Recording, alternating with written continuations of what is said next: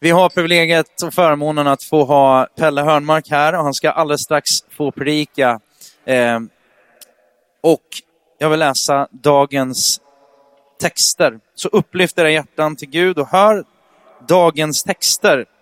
Och det är hämtat från evangelisten Johannes och jag läser från kapitel 14, vers 16, 18 och verserna 25 till 27. Och jag ska be Fadern och han ska ge er en annan hjälpare som ska vara hos er för alltid. Sanningens ande. Världen kan inte ta emot honom, för världen ser honom inte och känner honom inte. Ni känner honom, för han förblir hos er och ska vara i er. Jag ska inte lämna er faderlösa, jag ska komma till er. Detta har jag sagt er medan jag ännu är kvar hos er, men hjälparen, den helige ande, som Fadern ska sända i mitt namn. Han ska lära er allt och påminna er om allt som jag har sagt er. Frid lämnar jag åt er. Min frid ger jag er. Jag ger inte det som världen ger. Låt inte era hjärtan oroas och tappa inte modet. Så lyder Herrens ord till oss idag. Amen. Varsågod Pelle. Take it away. Hörrni, tack för inbjudan att vara med er här idag. Det är en stor glädje för mig att vara här och det är som Daniel säger, att jag känner Daniel och Linda och flera andra utav er som är med här sedan många år och eh, det är en stor glädje att vara här. Så än en gång så ska jag bara be att den heliga Ande rör vid oss med det som vi behöver just nu. Heliga Ande, vi säger än en gång välkommen till dig i våra hjärtan, i våra liv. Vi ber att du ska göra det som vi själva inte förmår. Vi ber att du ska ta vid där vår styrka och vår makt tar slut. Tack Jesus. Amen. Ja, kära kyrka, församling Missio Dei. Det är ju fantastiskt att få ha ett namn som handlar om Guds stora uppdrag. Ett namn som sägs gång efter gång utöver jorden och här får ni vara mitt i Stockholm. Och påminna varandra och påminna omgivningen här om att det finns ett stort uppdrag i den här världen. Och det är att budskapet om Jesus Kristus, om världens frälsning, om försoningen för alla, att alla, alla, alla får en rimlig chans att veta att all min synd kan bli förlåten, all min skuld är betald och min skam, den kan jag lägga ner vid korsets fot. Det är fantastiskt, detta evangelium. Jag är så otroligt glad för att få vara en förkunnare av det evangeliet och berätta om det.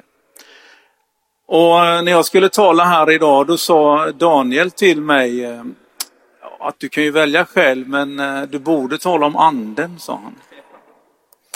Och han är ju så pass gammal nu som man gör som blir tillsagd. De har varit gift i många år, vet du. De har ju lärt sig det, vet du. Att det är ju bäst att lyda får man släppa fram rebellen i sig emellanåt också där vidare. Men jag talar gärna om anden.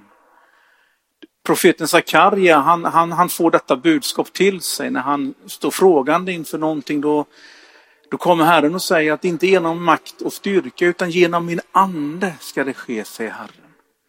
Det vill säga att det är något gränssnitt där, där vår egen förmåga tar slut, men där anden tar vid.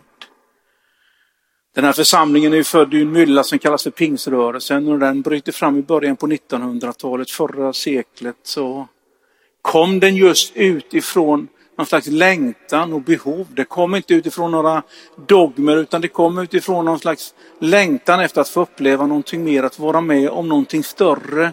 Och man ropade till Gud om hjälp. Så kommer anden och gör det som ingen trodde kunde hända i den tiden i USA som är den mest segregerade tiden i hela USAs historia. När motsättningarna är så enormt stora mellan färgade och vita så kommer anden. Och plötsligt så står unga och äldre, svarta, färgade och vita tillsammans. Plötsligt så står de tillsammans, ber för varandra, lägger händerna på varandra. Den som är rik och den som är fattig, allihopa. Anden tog vid där inte detta mänskliga längre kunde hjälpa till. Så kära Missio Dei, det jag skulle säga till er så här i inledningen av min förkunnelse, det är att eh, om det ska bli något så kommer det aldrig att bli något i er egen kraft och styrka, utan det kommer att ske genom Guds ande. Det är överraskande och när vi tycker att vi inte förmår, då är det som att anden kommer. Jesus säger ju då i den här texten vi läste att jag ska sända er en annan hjälpare. Parakleitos. Ordet som används på lite olika sätt, som ibland används som hjälpare eller som advokat eller som förespråkare. Så när lärjungarna är liksom lite förtvivlade över att Jesus har sagt att han ska lämna dem, då säger han att men ni ska inte vara oroliga för att det är till och med bättre för er. Ni ska få en annan som hjälper er. Nu har jag varit med er, jag har väglett er. Jag har brytt mig om, jag har ätit med er, jag har hjälpt er att förstå. Men ni vet, när jag lämnar er då ska ni få någonting annat. Jag ska be Fadern att han ska sända er en annan hjälpare och ni ska få den helige Ande. Så jag tänker att tänka om den helige Ande som en hjälpare, att det är någonting fantastiskt. En hjälpare som faktiskt kan ta vid där jag inte förmår längre. En som tar vid där jag inte längre förmår med mitt förstånd eller min egen kraft att göra någonting. Hade vi haft tid skulle vi läst exempelvis psalm 44. När David bara påminner sig själv och påminner alla andra om att ja, vi vet att egentligen när vi hör om historien våra fäder att det var inte deras egen styrka. Det var inte deras eget svärd. Det var inte deras egen förmåga som vann friden. Utan det var din kraft, det var din styrka, det var din förmåga. Så om du är här idag och behöver hjälp så ska du veta att i den helige ande så finns det hjälp för dig. Vad än ditt problem än. Om du har svårt att bestämma dig om något beslut inför morgondagen så kan anden hjälpa dig. Om du är orolig för någonting så kan anden hjälpa dig. Anden är våran hjälpare. Och anden är våra förebedjare och första Johannes brev andra kapitel och vers 1 säger så här, mina barn, detta skriver jag för att ni inte ska synda. Men om någon syndar, då finns det en som för talan inför vår Fader, Jesus Kristus, den rättfärdige. Det är så fruktansvärt coolt. Johannes som försöker säga till dem att ni ska inte synda. Ni ska inte, ni ska sköta er. Försök leva ett rent liv, försök leva ett helt liv. Men om ni syndar, då vet ni att det finns en som för eran talan. Det finns en som står inför Fadern och säger någonting om, om dig. Samma ord som används om hjälparen, den helige ande, används om Jesus Kristus och hans förbundstjänst inför Fadern. Sen står det så här att han ska vara hos er för alltid. Jag tycker också det är så otroligt uppmuntrande att imorgon är han med oss, anden. Även om ingen annan är med oss så är anden med oss. Även om alla vännerna skulle svika så är anden med oss. Även om alla andra skulle liksom snacka bakom din rygg och svika dig så ska du veta att anden är med dig. Anden skall vara hos er för alltid. Vi har fått det med oss i vårt liv. Corrie ten Boom som var en av dem som räddade många judar under andra världskriget. Hon, hon är ju den som uttrycker så här att man behöver inte vara orolig för en okänd morgondag om man har en känd Gud. Alltså det som händer imorgon är inte så bekymmersamt om du vet vem som är där. Och därför när man öppnar sitt liv för den heliga ande behöver man inte vara så bekymrad för det som händer imorgon utan den heliga ande är där för att hjälpa dig och mig hur den ser ut. Du kanske är i en situation nu där du känner orolig för någonting, där du är orolig för att gå tillbaka till, inte vet jag, till din arbetsplats eller till din familj eller någonting annat. Oron kanske mal där inne men du ska veta att där du sätter din fot och dit du är på väg, där är anden. Där är den helige ande nära dig och vill hjälpa dig. Han kommer vara din hjälpare idag och han vill vara din hjälpare imorgon och han vill vara din hjälpare så länge som du finns till på den här jorden. Och jag tror kanske till och med han kommer att hjälpa dig när du snubblar in genom pärleporten in i himmelen. Men sen tror jag att vi behöver ingen hjälp, varken du eller jag, utan då kommer vi att sjunga där och glädjas i detta eviga. Han ska vara hos oss för alltid. Så därför säger ordet vi läste, låt inte era hjärtan oroas och tappa inte modet. Det finns en anledning till att vi kan känna det. Oroa dig inte, tappa inte modet. Den helige Ande är med oss idag och imorgon och i det som ligger framför. Så säger också Jesus att den anden, det är sanningens ande. Det är sanningens ande. Och i den tid som vi lever i då av relativism och eh, senaste begreppet som eh, väller över oss om fake news och annat så är det rätt skönt att veta att man har tillgång till någonting som inte är relativt, som inte ändrar sig över tid, som inte förändrar sig, som inte trummar på det eller, eller trubbar av på det som är sant, utan sanningens ande. Och du vet det som är skönt med sanningens ande, det är att det är att vi kan alltid vara helt uppriktiga med våra liv. När vi läste bönen här om syndabekännelsen och vi började tala om det som ligger gömt i våra hjärtan.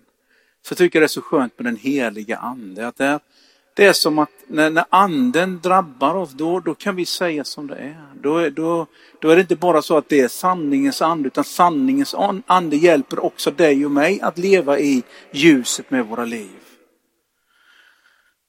Jag tycker det är så bra att när Jesus uppstår från de döda, när han har besegrat djävulskap och elände och besegrat synden och står upp på tredje dagen.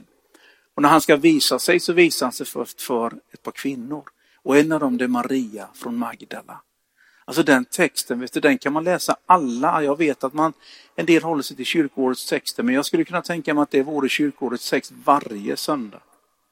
Det är så fruktansvärt bra att när Jesus står upp så låter han en kvinna tala och vara vittnesbördet om honom. Och då står det i Markus 16 att det var Maria från Magdala som var besatt av sju demoner.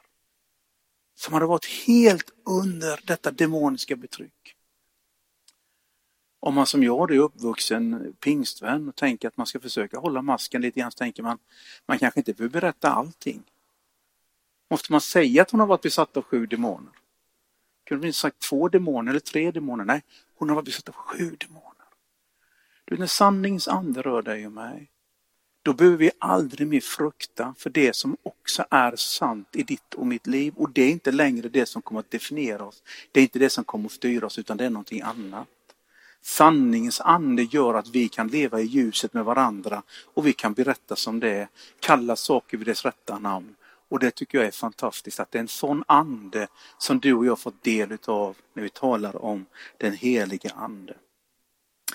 Daniel berättar att förra söndagen så talade han om Gud, Fader.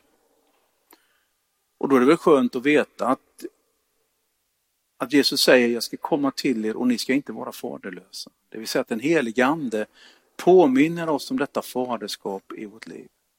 Satt häromdagen och talade med en en, en, en kompis som jag har som berättar om sitt liv och berättar om hur hans pappa dog när han var väldigt ung och berättar hur han har kämpat med detta. Men berättar faktiskt att det ögonblick som han kom till Jesus Kristus, när han tog emot frälsningen i sitt liv, när helig ande flyttade in i hans liv, då fick han en ny far i sitt liv.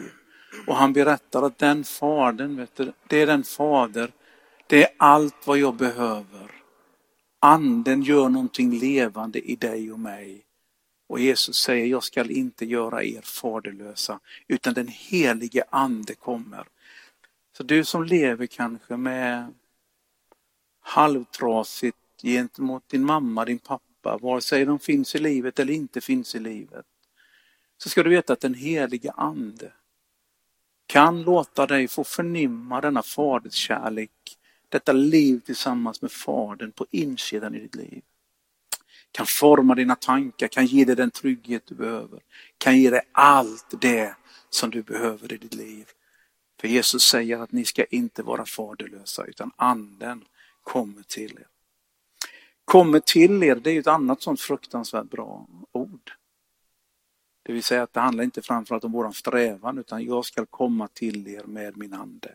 Jag kommer. Jag tänker om den heliga ande som grundvatten som rinner fram igenom tillvaron. Som finns där tillgängligt för varje människa som vill ha tag på det.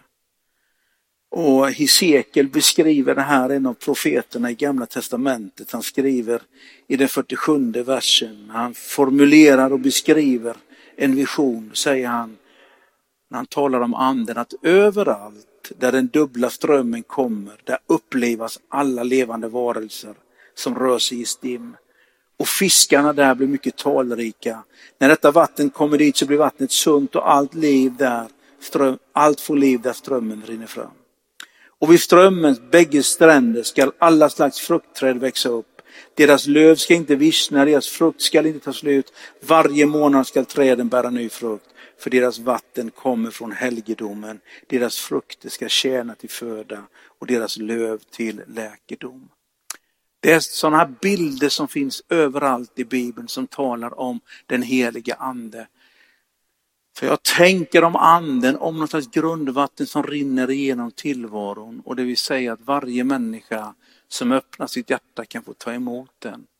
Den kommer till oss, inte en förtjänstmedalj, inte något vi förtjänar, inte någonting vi förmår, inte någonting vi kan prestera, utan det är som att det är bara genom längtan och törst som man kan ta emot den. Det är som att man kan inte springa i fatten, utan det är som att det kommer till oss och vi kan bara ta emot den. Den helige Ande i ditt och mitt liv. Den helige Ande står det ska lära och påminna er om allt och frid lämnar jag kvar åt er. Det vill säga att lära er och påminna er om allting och frid lämnar jag kvar åt er. Lära och påminna handlar om vårt intellekt och vårt förstånd. Frid handlar om någon känslotillstånd. Jag tror att den heliga ande, den rör vid hela vårt liv. Den rör vid vårt förstånd och den rör vid vår förmåga och den rör vid våra känsloliv. Den rör vid allting. Det är inte bara en känsloupplevelse.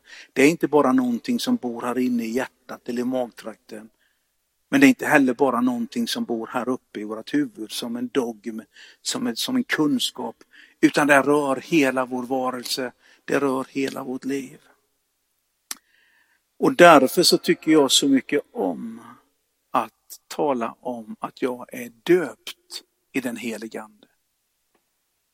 Jag är döpt i den helige Ande. Man kan säga att man är uppfylld av den anden eller man är eh, förnyad i anden. Men jag tycker om liksom idén döpt i anden, nedsänkt hela jag. All min tanke, allting det jag har, allting är under denna andes goda inflytande i mitt liv. Att vara döpt i helig ande. Så att ju mer och mer som jag känner att jag möter människor som tycker att man ska inte tala om dopet i den heliga ande utan man ska tala om uppfyllelse eller man ska tala om någonting annat. Vet jag blir bara mer och mer glad att få tala om att jag är döpt i den heliga ande. Jag är nedsänkt, jag är doppad, den är omslutet med på alla sidor. Jag är helt i timmandes i anden med mitt intellekt, med mitt förstånd, med mitt känsloliv, med allting. Jag hade förmånen att lyssna till en kille som eh, har fått vara med om den här upplevelsen att ta emot den helige ande i sitt liv för drygt en månad sedan. En kille som är en gängledare i en av de värsta gängen som vi har i Sverige. Som har gjort så mycket elände, gjort mycket dumt. När han är i fängelse så berättar han om den här upplevelsen av den helige Ande så berättar han om att det var som strömmar som kom igenom honom. Han berättar om att känslomässigt så var det som, som, som flodström av kärlek som kom igenom honom och han berättar om detta. Du vet, när han berättar om vad han fick vara med om på en av våra anstalter, fängelsen i Sverige. Du vet, då beskriver han det nästan exakt likadant som en gammal väckelsepredikant som heter Charles Finney beskrev. 150 år tidigare. Tänk på det här vattnet som rinner fram igenom tillvaron. Charles Finney, den här gamla väckelsepredikanten som föddes i slutet på 1700-talet, fick vara med om stora väckelser. Han säger så här om anden. Den heliga ande kom över mig på ett sådant sätt så att det gick rakt igenom mig, igenom både min kropp och min själ. Jag kände dess verkan som en elektrisk ström som gick igenom mig gång på gång. Ja, det var som våg på våg av flytande kärlek. Jag kan inte uttrycka det på något annat sätt. Det var som Guds andedräkt. Det flämtade omkring mig som väldiga vingslag. när jag hörde den här killen berätta om hans upplevelse av anden, då tänkte jag på Charles Finney han beskriver.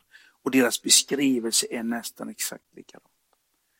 Så jag tänker att eh, anden är för mig inte bara en tes, en teori.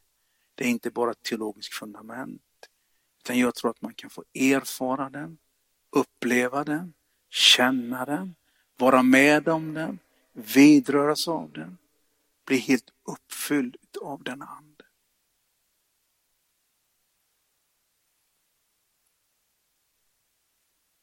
Kan inte förtjänas, kan bara tas emot. Men det är som när törsten försvinner så är det som att anden inte riktigt kommer till. Utan när törsten och längtan finns där, då finns det också plats för den helige ande. Hur känner man igen anden då? Ja, jag vill säga någonting om det också för att ibland så är ju anden beskrivs ibland som vatten. Vi vet att vatten det är fantastiskt att få dricka, men vi vet också att man kan drunkna i vatten. Anden beskrivs ibland som eld. Eld är jättebra, man kan värma sig, men det kan också bränna ner ett hus. Så jag vill säga ett par saker om anden också. Det ska du komma ihåg att när anden rör sig så står det att det är Jesus som förhärligas. Möter du predikanter som talar väldigt mycket om anden, men där det bara är de själva som hamnar i centrum, så tycker jag att du ska vara lite försiktig. Utan det står om anden. Det anden gör är att den förhärligar Jesus. Alltså det är Jesus som blir upphöjd, det är Jesus som blir känd. Det är Jesus som märks och syns när den heliga ande kommer. Det andra skulle jag säga det är att vi kommer ihåg att det är en fri gåva. Jag har varit med om eh, både tv-predikanter och andra predikanter som säger att nu ska vi be för dig så skicka in ditt bönämne och lägg gärna en slant eller en sedel, en stor sedel i ett kuvert och skicka in det. Kom ihåg det att anden, det är en fri gåva och anden ska inte klibbas ihop med pengar och grejer. Så märker du det att det är lite geschäft omkring det där, tycker jag också att du ska vara lite försiktig med det här. Utan anden, den fri gåva som kommer till dig och mig. finns i Apostlagärningarna 8 en berättelse som heter Simon som var magiker. Han kom till tro på Jesus Kristus och så står det att han försökte få tag på det. När han såg vad anden gjorde, då blev han helt såld på det. Han sa att han ville ha den. Han erbjöd till och med, han erbjöd Filippos och apostlarna pengar för att han skulle få den gåvan. Och då är Petrus med och säger till honom att du ska gå under tillsammans med dina pengar om du tror att du kan köpa Guds gåva. Den heliga ande är fritt och när du använder den så ska du se till att du använder den fritt när du betjänar människor i den helige ande. Sen är jag också övertygad om att anden den är på samma sätt som Charles Finney upplevde ström, våg på våg av kärlek. Så jag är övertygad om att när anden kommer till dig, då kommer den kärleksfullt. Är du fylld av ande så tror jag att du är kärleksfull. Det är som att mellan de här breven, första Korintierbrevet 12, första Korintierbrevet 14, så talas om andens, andens gåvor, så finns första Korintierbrevet 13, kärlekens lov. Vad hjälper det om jag talar änglars tungor, men inte av kärlek? Då är det ingenting. Vad hjälper det om jag har all kunskap men inte kärlek? Då är det ingenting. Så jag tänker att ibland så hamnar man i lägen med mirakelkonferenser och predikanter och så vidare min erfarenhet är att man ska ha lite grann sådär kunskap någonstans här på insidan så man kan känna igen anden. Vem anden är, vem han är, hur han uppträder, hur han beter sig. Till sist, när löftet kommer genom en profet i Gamla Testamentet som heter Joel så säger han så här i det andra kapitlet. Och det ska ske därefter att jag utgjuter min ande över allt kött. Era söner och era döttrar ska profetera, era gamla män ska ha drömmar och era unga ska se syner. Jag över in och tjänarinnor ska jag i de dagarna utgjuta min ande. Detta är ett nyckelord när det handlar om anden. Alla, alla.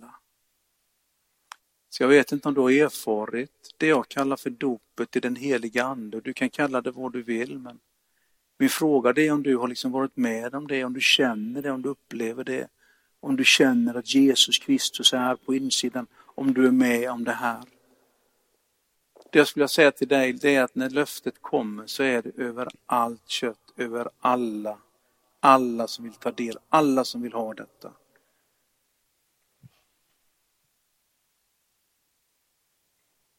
Så jag tror att alla kan få vara med om det. Alla kan få erfara anden. Alla kan få en upplevelse av det. Alla kan få tänka, känna, vara med om detta. Alla, alla, alla. Ingen, ingen utesluten. Därför i den här gudstjänsten så tänker jag att, att vi kan bara få bestämma oss än en gång. Att vi inser helige Ande, att vi kan inte förtjäna dig. Inte vår egen makt, inte vår egen styrka, utan du kommer där. Min egen förmåga tar slut. En helig Ande, rör vid mitt liv. Hjälp mig med de svårigheter som jag har. Rör vid mig. Dina tankar och bekymmer som du kanske har. Låt den heliga Ande hjälpa dig. Det du tänker om morgondagen, låt Anden vara med i dina beslut om det som gäller morgondagen. Jag säger till dig, du som kanske inte är en kristen och har svårt att tro. Jag tror till och med att du bara kan säga till anden, anden hjälp mig. Jag tror att anden kan hjälpa alla agnostiker och hinna trygg, finna trygghet i Jesus Kristus. Jag tror att anden, när man öppnar sig för den, så kan den hjälpa oss